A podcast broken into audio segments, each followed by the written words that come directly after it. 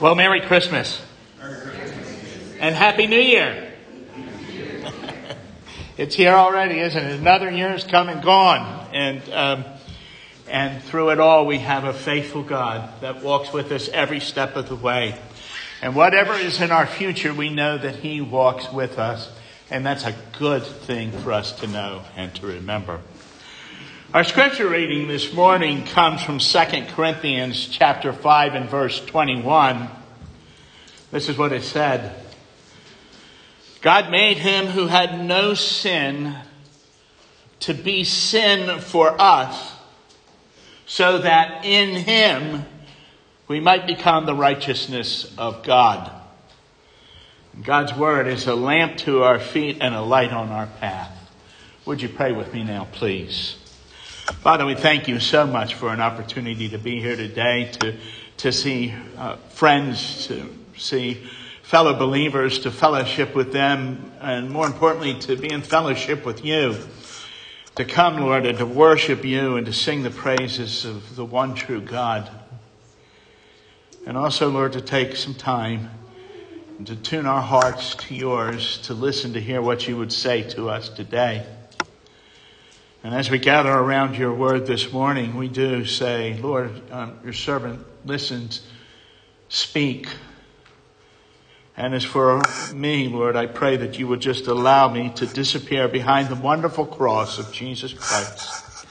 That he and he alone would be exalted in our midst this day. And it's in his wonderful name that we pray. Amen. So, you know, I, uh, I welcome this time of year. It, it's busy, but there's so much that is good, and I find myself rejoicing in it just like I know you do. It begins with Thanksgiving, and besides all the food and family, which is just fun itself, we express our thanks to God for all that He's done. And something about that's just right. And then we come to Christmas. We have all the good things. It's uh, around Thanksgiving, the food and the family, the fellowship. But we also remember the birth of our Savior. And in the midst of the gift giving and getting and all the other celebration, we really do endeavor to keep the incarnation that amazing expression of God's power and love when he came to us in the flesh, born as a baby in the stable. We endeavor to keep that front and center in our homes and thoughts. And again, something about it is just plain right, isn't it? And when all of that is over, we come to this time and we look forward to a new year. You know, I haven't always appreciated celebrating a new year. Before I was a Christian, it was just an excuse to indulge in excess, though even then I knew what I was doing, missed the mark. And when I came to faith in Christ, celebrating the new year didn't seem very important, and I had an unfortunate tendency to look down on it. But God is gracious, and He led me step by step to what I think is a better outlook.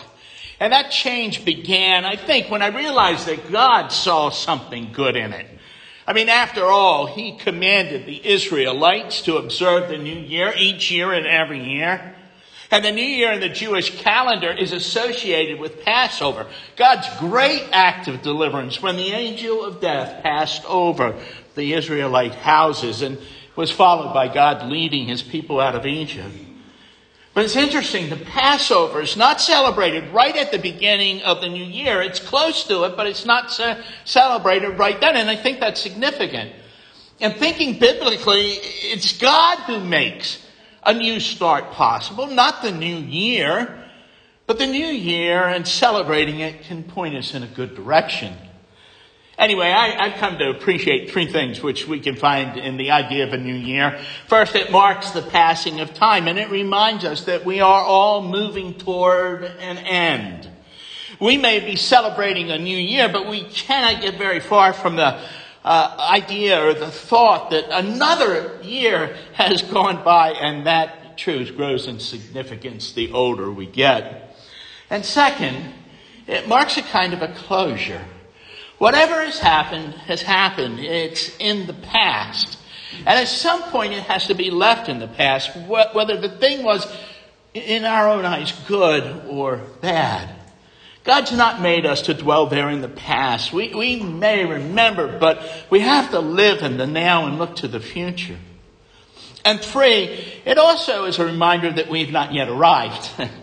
there is this idea associated with New Year, or, or the world over, of kind of making resolutions or changes. People set out to try to be better people and to live better lives. They want to get rid of the old and the bad stuff. There's an acknowledgement there that we need to change, that we haven't arrived. And all of those things, I think, are spiritually and emotionally healthy.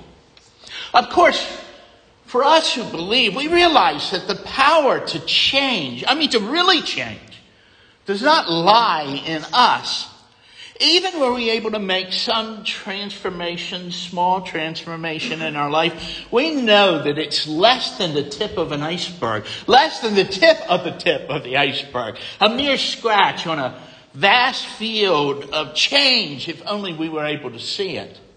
Any real change we know comes from God. And the good news is He's willing to do it. it's that change which God and God alone can make in our life that we want to look at this morning. The good news this morning, and every morning, day, and evening, if you are a Christian, the new is already here and it is here to stay. So please join me in your Bibles in 2 Corinthians chapter 5, where we're going to be looking at verses 17 through 19. Yeah, I want to give you a quick word of explanation um, uh, before we start. The passage we're considering right now begins with the word therefore. And you all know the old saw, don't you? Whenever you see the word therefore, see what it's there for, right? well, Paul's just concluded in the previous passage that we ought not to think about Christ and his works in the way that we would think about any merely human person or his or her work. What God does is unlike anything else anyone else can do. And if we have the eyes to see that, that truth begins to shine brightly in our text today. The passage we're looking at is pretty famous. I mean, we have it stenciled on the wall in our living room, and and many of you know it by heart, at least the very first part of it, which I'm going to read to you right now. It's the beginning of verse 17. Therefore, if anyone is in Christ, the new creation has come, or he is a new creature, as it says in tra- some translations. And I want to stop right there and talk about this. The thought goes on. It's not quite complete yet. Paul adds more information, but nonetheless, this I think is a good place for us to pause. We often use this passage when we talk to uh, someone who's not a believer. It's especially helpful when we talk to someone that is feeling the heavy weight of their sin. Therefore, if anyone is in Christ, the new creation has come. We have a, the great privilege in those cases to tell him or her that if they come to Christ, they become a new creation. We can be part of rolling that heavy burden away. We can explain to them, if it's helpful, that grammatically this is a statement of identity, which simply means the first thing equals the second thing. The person who is in Christ is a new creation. Being in Christ makes one new. And these aren't just words. Don't ever think that. This is God's word and this is God's work. There's a whole new category of thought, a whole new reality in these words. His ways are higher than our ways and his thoughts than our thoughts. The God who created recreates on the spot the person who comes to him. And that person who is in Christ is a new creation. He's a new creature, or she is. And that's been good news to many people down the through the ages. You know, it's really good news to me.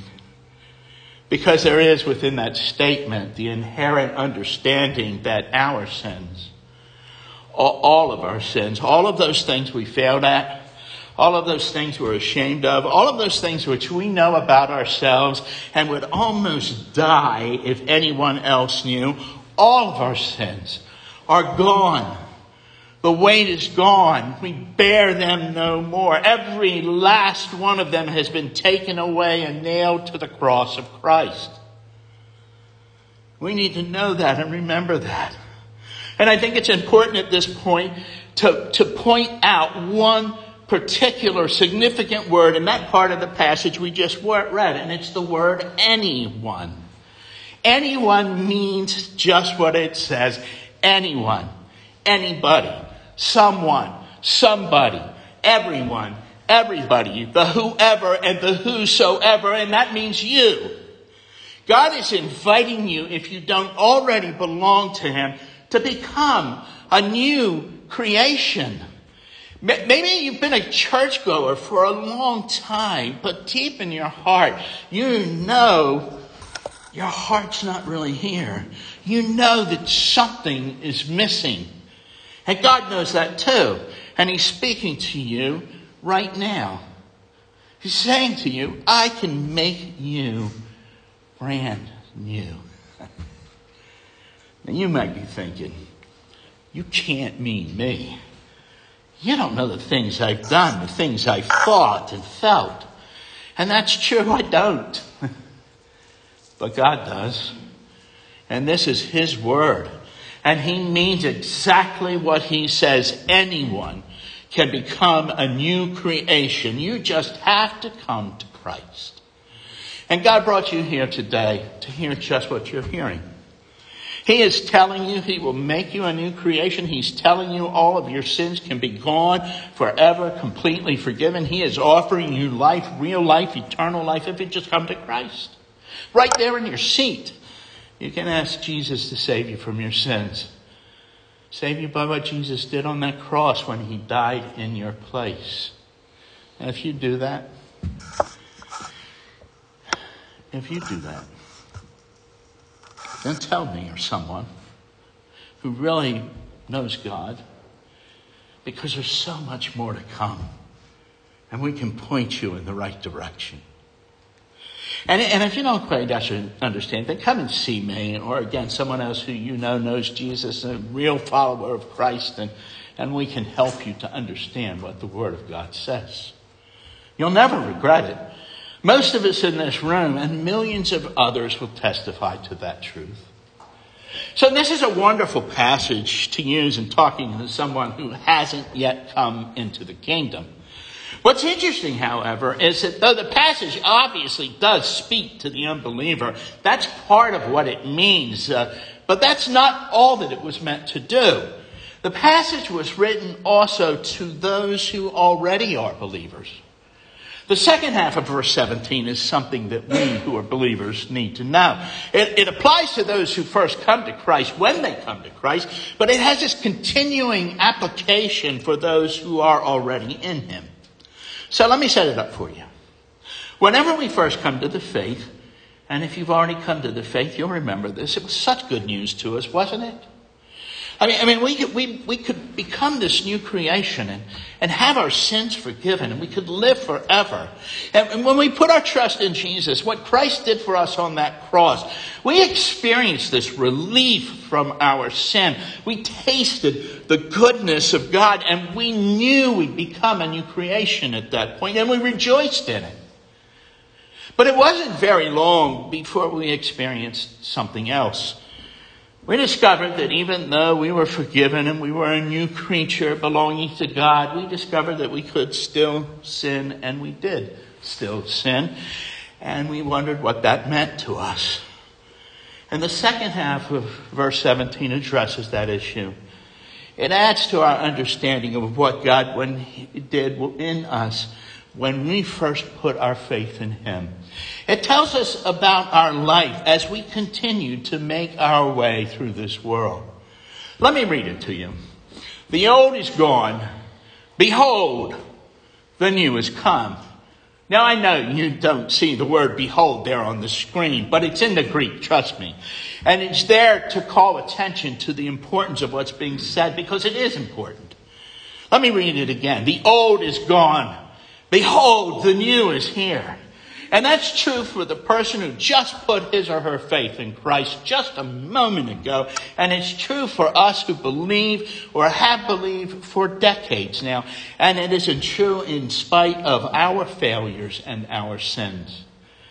This is one of those places where knowing ancient Greek, the language the New Testament was written in, can be helpful. The form of the verbs tells us the old has passed away, that it's gone. That form, it, it, it, just means that it happened in the past. At one point in time in the past in your life, it happened. It doesn't have to happen over and over again. It's a one and done thing. The old is gone.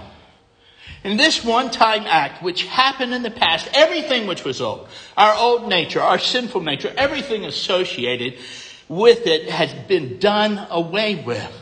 It no longer exists. And what was done away with is still done away with. You think about it this way. When we hear the statement, the house burnt down, we understand that that happened in the past. And that house, pardon me,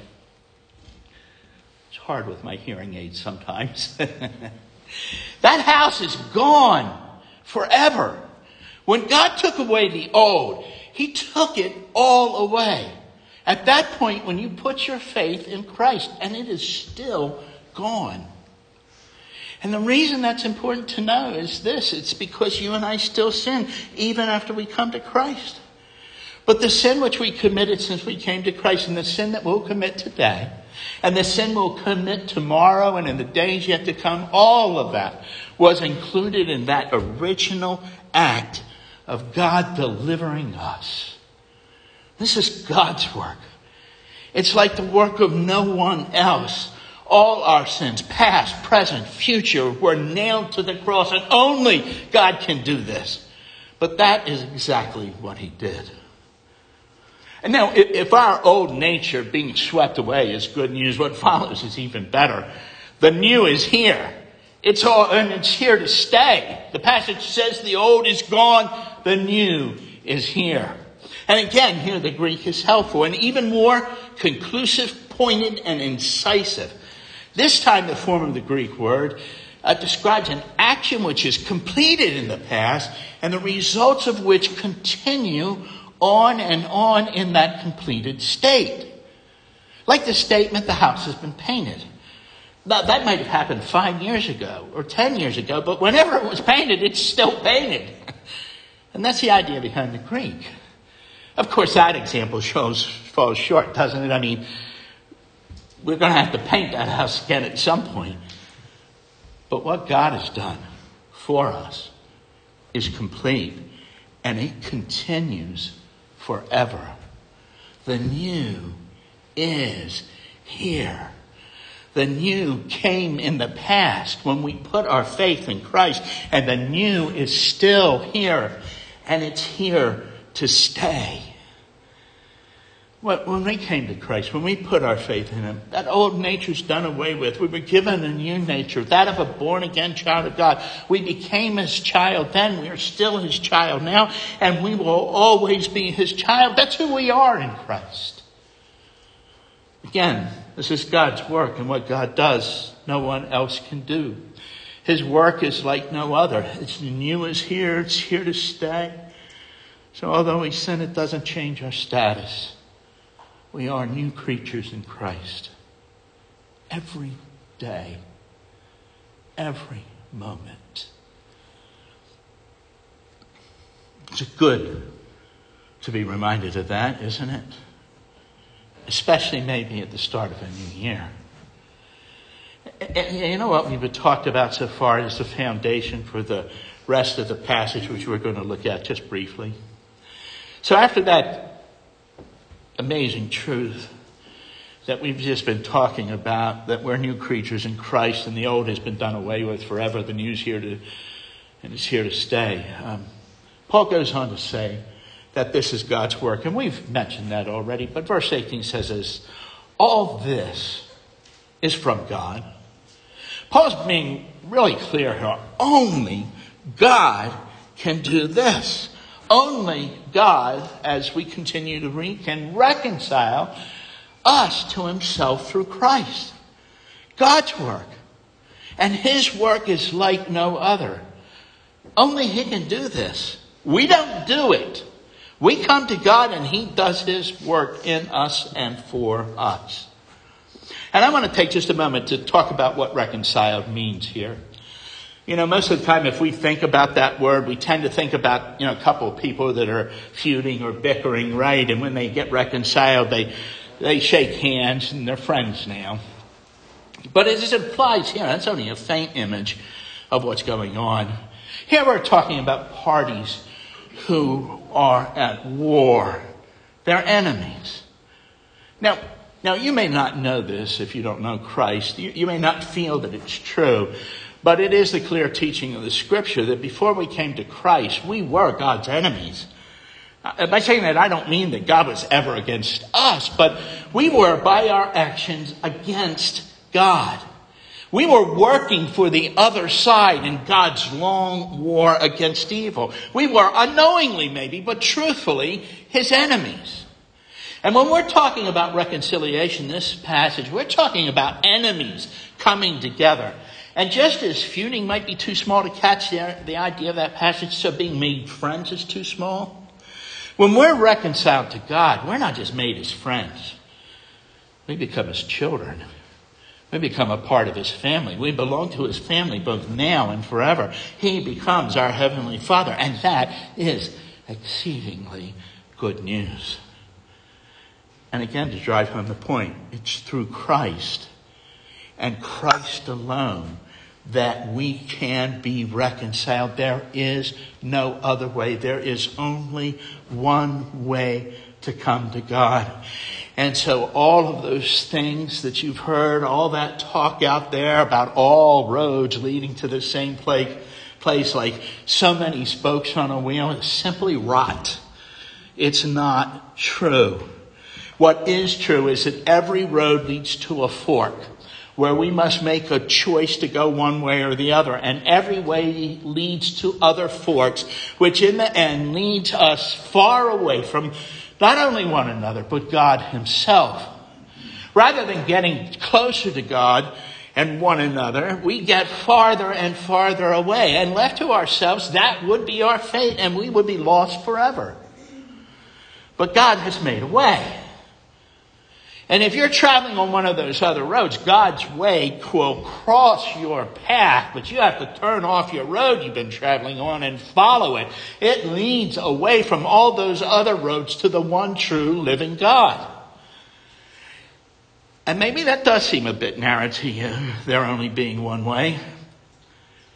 But if you were trapped in a burning building and someone came to you and said, I know the way out, you wouldn't say, well, wait just a minute here. Are there other ways out? Uh, I'm not going to go that way if there aren't other ways out of here. Of course not. You would go and you'd be glad that there was a way to get out. And that's what God offers everyone.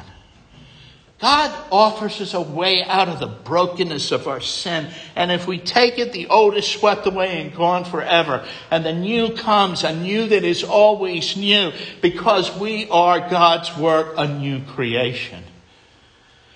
Which brings us to the remainder of the passage, telling us more about God's work. At the end of verse 18, we learn God gave us, who are new creatures, the ministry of reconciliation. As a result of belonging to God forever, we're given a ministry to bring other people to the cross so that they too may be reconciled. Verse 19 simply defines our ministry for us. We read that God was, oh, I love this.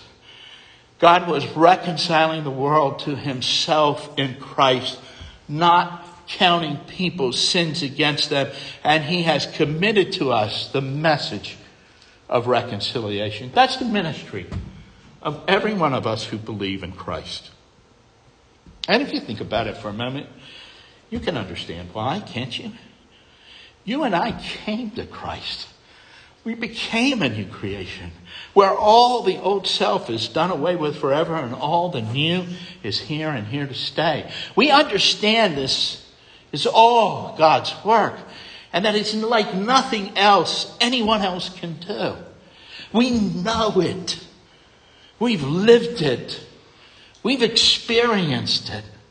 And God says to us, okay, now you, you go out and tell others this new life. Tell others what I've done for you. This is what we've experienced. This is what we know. This is a message that we are to take. God is saving people just like He saved me, just like He saved you, one person at a time. By bringing them to Christ, where He does not count people's sins against them. And once we know this truth from the inside, our part is to live it out on the outside and tell others what we know. And it's not too big for us. It's not too hard to do. It's simply our story. It's what God has done in us and for us. And this is our ministry, yours and mine. I think that's a, an awfully happy thought to go into the new year with. And who knows? If you're faithful, maybe at this time next year, you'll look around and you're going to see someone who is here because you told them what Christ has already done for you. God is reconciling the world to himself in Christ. Not God is right now, all over this globe, God is reconciling the world to himself in Christ, not counting people's sins against them. And he gives us the opportunity to be a part of it. That's our message. So let me say this. Happy New Year. Happy New Year, dear friends. And Take Christ with you wherever you go. Would you pray with me now, please? Uh, Father, um, thank you. Oh, we drop the ball all the time. We miss the mark over and over again. Sometimes we become so discouraged and to, to be reminded that all of that's done away with, to be reminded that the new is here and here to stay, that your mercies are new every morning, Lord. That's such good news to us. It's such medicine to our heart and our soul. And Lord, please help us who know that. Help us to be faithful to share that. And it's in Jesus' name we pray. Amen.